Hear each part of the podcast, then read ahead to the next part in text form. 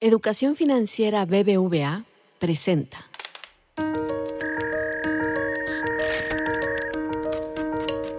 Peras y manzanas con Valeria Moy.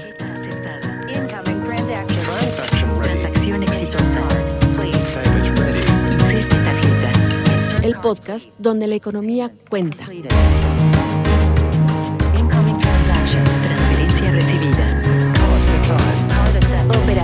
Lista.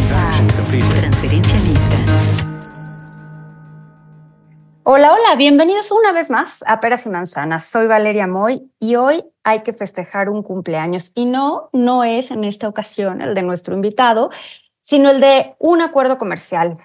Sin duda, uno de los acuerdos, de los tratados más importantes del mundo, que el primero de enero de este año cumplió 30 años. Este 2024, este acuerdo comercial cumplió 30 años. Así es, el en su momento llamado Telecan, Tratado Libre Comercio de América del Norte, hoy le decimos TEMEC, cumplió 30 años de haber entrado en vigor.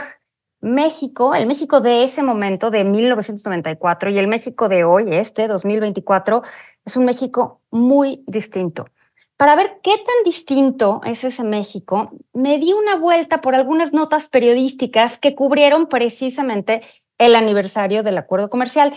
Y la verdad es que me topé un poco de todo, había de todos colores y sabores. Por ejemplo, algunas que me llamaron la atención.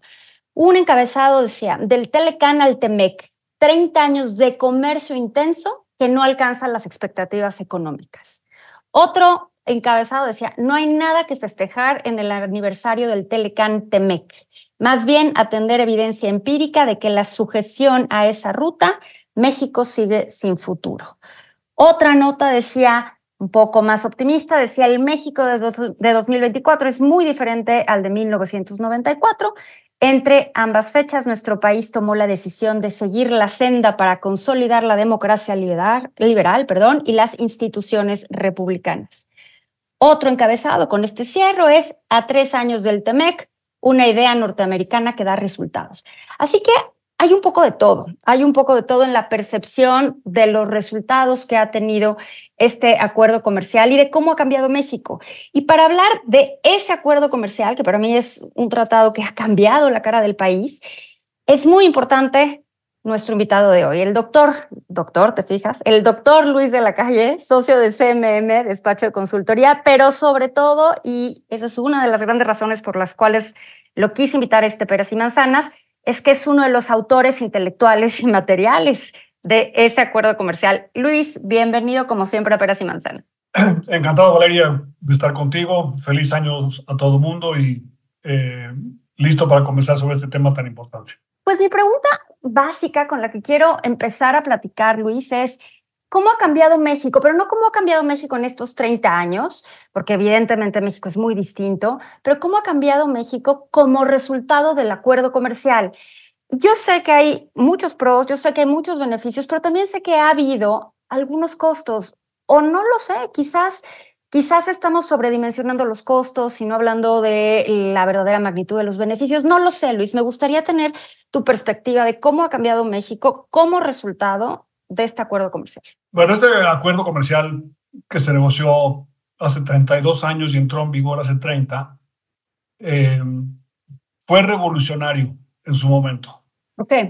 Y el tratado fue revolucionario, y lo, sigue siendo, por cierto, por dos razones muy importantes. La primera de ellas es que tiene una cobertura universal, es decir, no hay excepciones.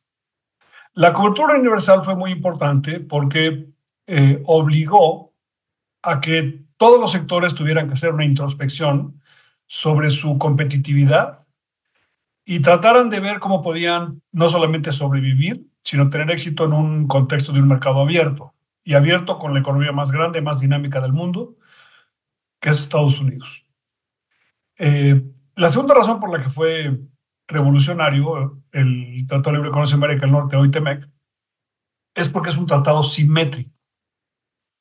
Había mucha gente en esa época que decía, México no debe entrar en un tratado simétrico, sino que México debe tener un, eh, recibir un trato favorable a México, asimétrico en contra de Estados Unidos y Canadá, porque Estados Unidos y Canadá son países que tienen un mayor grado de desarrollo.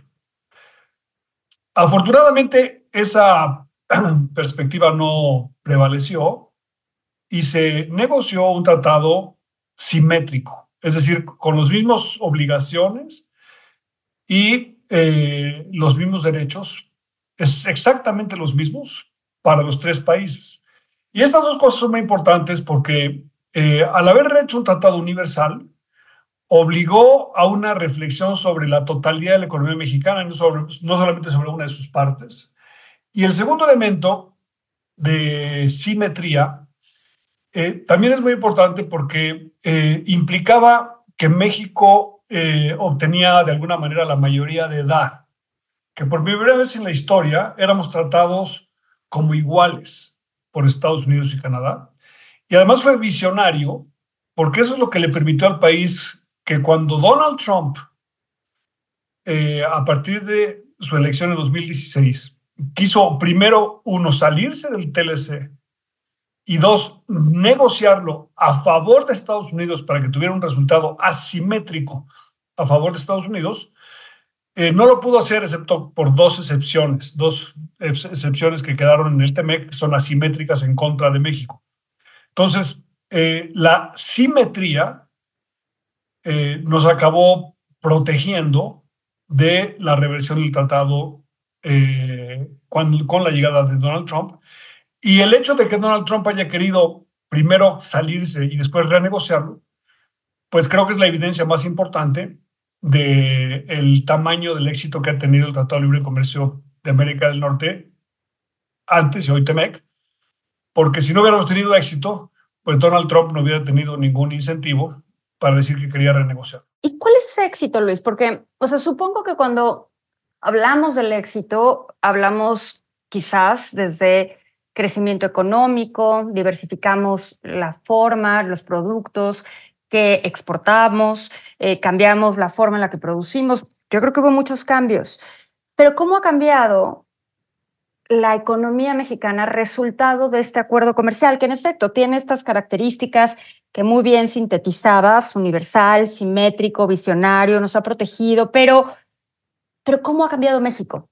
O sea, somos, eh, ¿cómo, cómo, cómo se ve el cambio en México eh, más allá de si no lo hubiéramos tenido, que yo entiendo que pues tienes que comparar con, un, con uno que no existe, pero ¿cómo han cambiado el país eh, y cómo han cambiado las regiones del país? El, cambio más importante producido por la negociación y la integración de América del Norte es que eh, le da a la economía mexicana una brújula.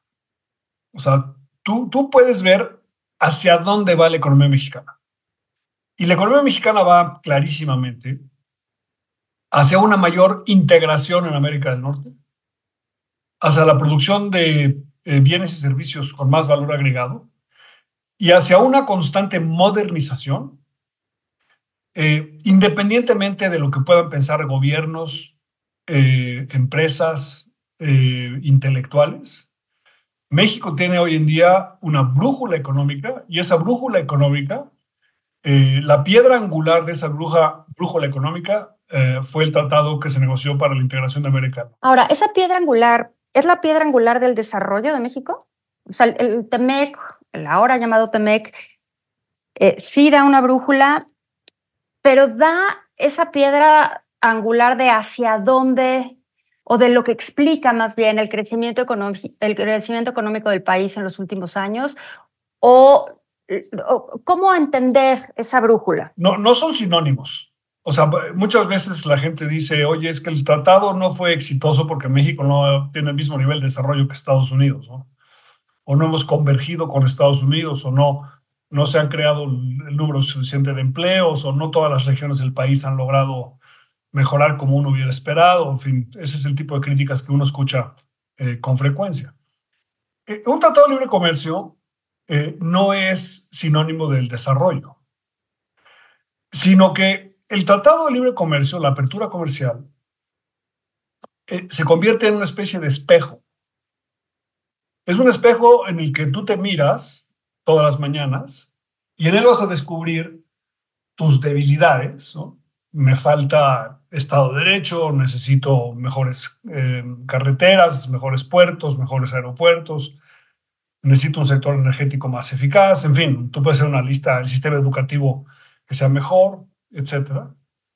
Entonces te, da, te, te, permite hacer una lista de tus negativos, de, de qué requeriría hacer ¿De yo. qué me falta para poder competir ¿De aquí, qué me ¿no? falta para poder ser realmente competitivo y, y entonces sí que se convierte en una palanca importante para el desarrollo. Y en segundo lugar, ese mismo espejo te permite también descubrir para lo que tú eres bueno. Y en el comercio exterior, ambas cosas son importantes, o sea, trabajar sobre tus defectos, pero la segunda, que es trabajar sobre tus fortalezas, es la clave para el éxito. Entonces, el proceso de desarrollo de un país, también de una persona, de una empresa, por cierto, es el proceso del descubrimiento de sus ventajas comparativas. ¿Para qué soy yo bueno? Y, el desarrollo es eh, la explotación de esas ventajas. Entonces, en México eh, está en el proceso de, ya muy avanzado, porque tenemos 30 años de apertura comercial, de descubrimiento y explotación de sus ventajas comparativas. Y ese proceso, cuando logremos hacer eso, podremos decir, eh, hemos alcanzado un cierto nivel de desarrollo. O sea, ¿no lo hemos logrado? No, no, todavía no. O sea, ha habido mejoras muy importantes en muchas áreas. Uh -huh. México hoy en día está mejor que antes. Podríamos estar todavía mucho mejor si se hubieran tomado políticas económicas eh, más uh, ambiciosas. Eh, pero a México todavía le falta mucho para poder eh, considerar que tiene un nivel de un país desarrollado. Ahora, me dices, este espejo, este, este tratado te sirve, te funciona como un espejo donde ves pues lo que te falla y para lo que eres bueno. ¿Para qué hemos sido buenos estos 30 años, Luis? Porque además no, creo que si entendemos para qué hemos sido buenos, podemos pensar en para qué podremos ser buenos si hacemos ciertas cosas, ¿no? 100%. Eh, lo que es muy interesante es que eh, la, el descubrimiento de estas ventajas y desventajas en el espejo eh, no es necesariamente lo que la gente, los expertos habían predicho hace 30 años. Por ejemplo, en los últimos 15 años, el sector más dinámico de la economía mexicana ha sido el sector agropecuario. En 2023, que acaba de terminar, México habrá cerrado ese año, cuando se conozcan las cifras finales, más o menos con una participación de mercado en el, de, dentro de las importaciones agropecuarias de Estados Unidos de 26%. Wow. 26%, para que se dé la gente una idea más o menos de lo que implica ese, ese número, es más del doble de las importaciones totales de Estados Unidos con respecto a su segundo proveedor. Su segundo proveedor es Canadá. O sea, Canadá tiene una participación de mercado del 12%. México tiene una participación total en sus exportaciones a Estados Unidos de 15.5%. Eh, el hecho de que en agricultura tengamos 26, pues te da una idea del dinamismo que ha tenido eh, ese sector.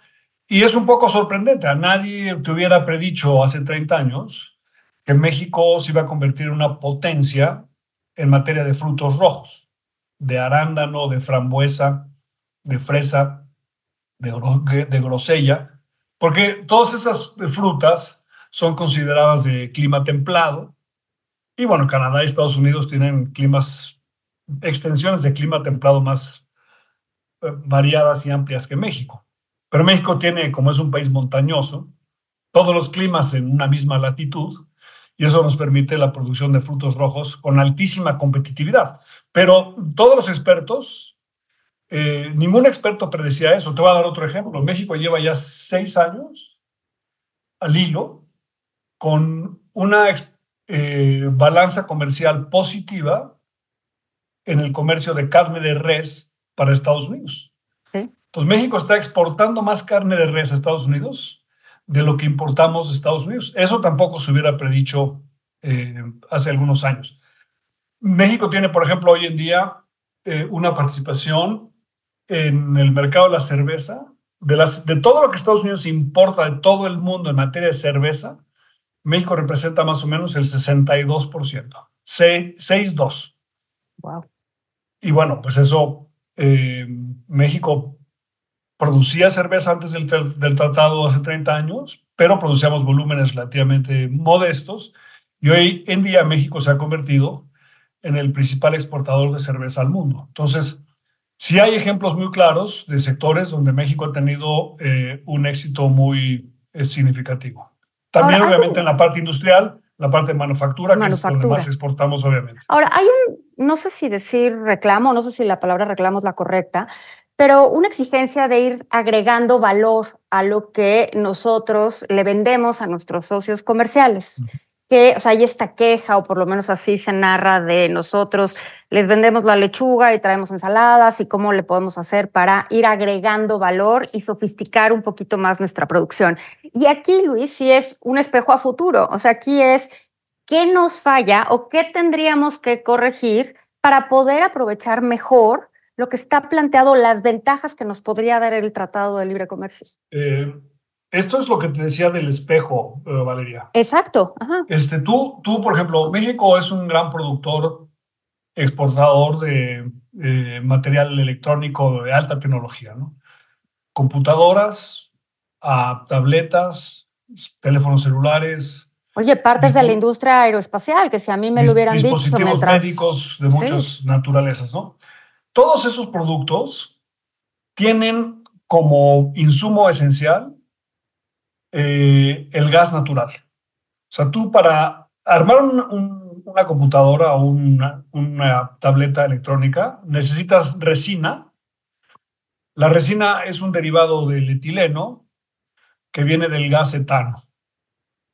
Entonces, si tú no tienes gas etano y lo distribuyes y tienes un cracker para convertirlo en etileno, pues por más que seas muy buen productor de celulares y de tabletas de computadoras y de dispositivos médicos, las resinas que utilizas, que es el plástico para hacer todos los moldes y eh, las cajitas donde van estas cosas, las teclas de una computadora, por ejemplo, pues las vas a importar.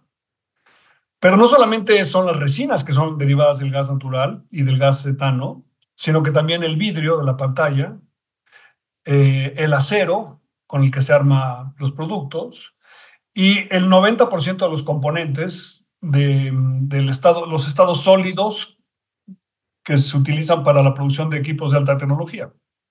Entonces, tú no puedes aspirar a tener altos niveles de valor agregado en la manufactura de productos de alta tecnología, a menos que tú estés dispuesto a tener un mercado de energía que sea suficientemente competitivo para que te genere el suficiente etano y el suficiente gas natural para producir estas, estos productos. Lo mismo sucede en toda la parte petroquímica y, de fibras sintéticas. Eh, eh, tampoco puedes tú aspirar a tener una gran eh, integración de valor agregado nacional si, por ejemplo, tú tienes una planta en Ciudad Juárez y haces el cálculo del costo de transporte de insumos que comprarías tú, por ejemplo, del estado de Ohio, en el medio oeste de Estados Unidos, o del Estado de México o de Querétaro en México. Si tú calculas que a pesar de que Ohio está un poco más lejos de Juárez que Toluca, eh, el costo de transporte de Toluca a Juárez es mucho más alto y mucho más incierto que de Juárez a Ohio. Entonces, si tú quieres que las empresas maquiladoras establecidas en Ciudad Juárez, que es una potencia industrial, se surtan en México, necesitas tener un sector energético que produzca los insumos esenciales que se incorporen en, los productos finales y necesitas un sistema de logística que permita que la adquisición de esos insumos sea competitiva. Entonces... De logística y de infraestructura. Bueno, necesitas eh, logística, infraestructura, necesitas también mucho talento, etcétera. No, no, o sea, aquí es donde está la parte, pero digamos, no, eh, ver la, la, manufactura, eh, cuando una persona se opera tiene fallas cardíacas y se pone un, stent. El stent es un pequeño resorte que se pone en las, en las coronarias alrededor del corazón para que fluya la sangre. Eh, es como para destapar una cañería que está tapada. Este, esos stents se fabrican en Juárez y en Tijuana. Eh, para que tú puedas fabricar stents con altísimo valor agregado mexicano, necesitarías participar en el diseño, del stent. Entonces necesitas tener los ingenieros, los biólogos, las ciencias biomédicas que estén atendiendo todo ello. Y necesitas además eh, altísima precisión, por, por lo tanto se requiere ingeniería de altos vuelos y se requiere la disponibilidad de gas natural y se requiere la disponibilidad de los minerales críticos que eh, son necesarios para la producción de mm, bienes de, alta tecnología. Eh, eh, China tiene un porcentaje muy importante de la producción mundial de minerales raros y si México quiere realmente participar de, manera plena en el, en el fenómeno este del nearshoring, necesitamos desarrollar en México una minería que permita la explotación de minerales raros que existen en Durango, en Chihuahua, en Coahuila, existen también en Baja California eh, y, en Sonora. Entonces, eh, pero si, tenemos un régimen minero que no fomenta la certidumbre y la flexibilidad para la operación de las minas, pues en México no vamos a poder eh, agregar valor agregado, valga la, el pleonasmo, este, en la producción de bienes de, de alta tecnología, porque no vamos a contar con los insumos, no vamos a contar ni con el gas natural, ni con los minerales críticos que se requieren para realmente decir que añades más valor. Ahora, eso no quiere decir que la producción de stents en Juárez o en Tijuana no sea positiva para México. Es muy positiva, pero podría serlo mucho más si participáramos en el diseño, si participáramos en la manufactura de los insumos y si eh, participáramos en, eh, en la minería de los minerales raros. Ahora, entiendo eh, y, lo sospecho de Bad Luis que pues, el balance que tú nos darías a los 30 años de entrada en vigor de este tratado comercial es positivo, es positivo para el país, más allá de la balanza comercial, más allá de superávit, déficit. A mí eso ahorita creo que no es el tema, sino para México como país, yo creo que el balance ha sido positivo. Es muy positivo. ¿Cuál es tu opinión? ¿Cuál es tu opinión al respecto? Es muy positivo. Mira, es, muy positivo. Es, tan, positivo que el presidente de Estados Unidos, Donald Trump, eh, tenía una intención de echarlo para atrás.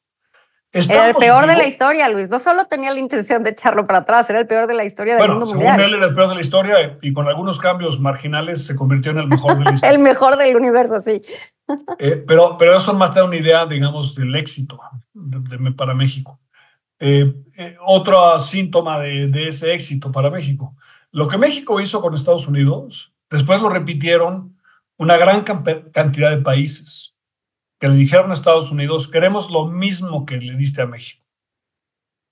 En América Latina pues, son muchos, son Chile, Colombia, la mayoría de los países de América Central, eh, la República Dominicana, eh, Perú hizo lo mismo, después eh, Marruecos, Nueva Zelanda, Australia, Singapur y un gran etcétera. No, no voy a hacer la lista completa de los países, pero todos estos países básicamente eligieron a Estados Unidos. El trato que le estás dando a México y Canadá, queremos algo similar. Y Afortunadamente para México, los tratados que negoció Estados Unidos con todos estos países, son como 25 o 26, no fueron al final del día tan ambiciosos como el tratado entre México, Estados Unidos y Canadá. Entonces, eh, eso te da una idea más o menos del tamaño del éxito de este proyecto, que no solamente fue este, exitoso para México, sino que fue copiado. Y obviamente, pues ni modo que todos esos países hayan estado equivocados en su evaluación. Pues ahí tienen ustedes. Yo estoy de acuerdo contigo, Luis. Yo creo que el balance ha sido positivo, ha sido muy positivo y México es un México muy distinto eh, en muchos sentidos al que teníamos en 1994 como razón o derivado del acuerdo comercial. Pero bueno, yo creo que vamos a seguir hablando de esto porque temas comerciales en campañas pues se van a poner divertidos. Así que, Luis, estarás invitado en y Manzanas en muchas ocasiones, ¿eh? Valeria, los jóvenes quizá no se den cuenta, pero cuando tú eh, entrabas a un supermercado. Me acuerdo muy bien. Hace 35 años en México, en el, en el pasillo de los lácteos, ¿no? Bueno, había dos o tres anaqueles muy pequeños con leche que tenía bastante agua y con muy poca variedad, y a lo mejor dos marcas de yogurt. Sí, sí, sí. Bueno, hoy, cuando entras a los lácteos, eh, tienes a lo mejor dos filas, ¿no? Eh, una cantidad, una variedad de quesos y de cosas que dices, ¿cómo es posible, no? Tal cual. Tal cual, yo creo que para los consumidores es muy notorio y los jóvenes no necesariamente se dan cuenta. los automóviles, en México, automóviles había en esa época pocas marcas, con muy pocos modelos, todos muy contaminantes, todos sin cinturón de seguridad, ¿no? Nada más para que nos demos cuenta. Y, y, la mejora de la calidad de los bienes y servicios y la explosión de la variedad de bienes y servicios que están disponibles hoy en México son consecuencia directa de la apertura comercial que se hizo hace 30 años. Pues ahí tienen. Es un México muy distinto. Es un México en el que, en efecto, ya estamos acostumbrados a vivir con este comercio, pero nunca, nunca, nunca hay que dar las cosas por sentadas. Así que hay que seguir platicando de comercio. Yo creo que este año se va a poner divertido en temas, en todos los temas, únicamente por razón de las campañas electorales, cuando todo se empieza a discutir y creo que valdrá la pena seguir platicando de comercio, nearshoring y demás. Así que Luis, te reitero la invitación a Peras y Manzanas, por aquí te tendremos. ¿eh? Encantado de regresar con tú me invitas. Muchas gracias, gracias a todos por escucharnos. Luis, un abrazo, muy feliz año, muy feliz año para todos. Educación Financiera BBVA presentó.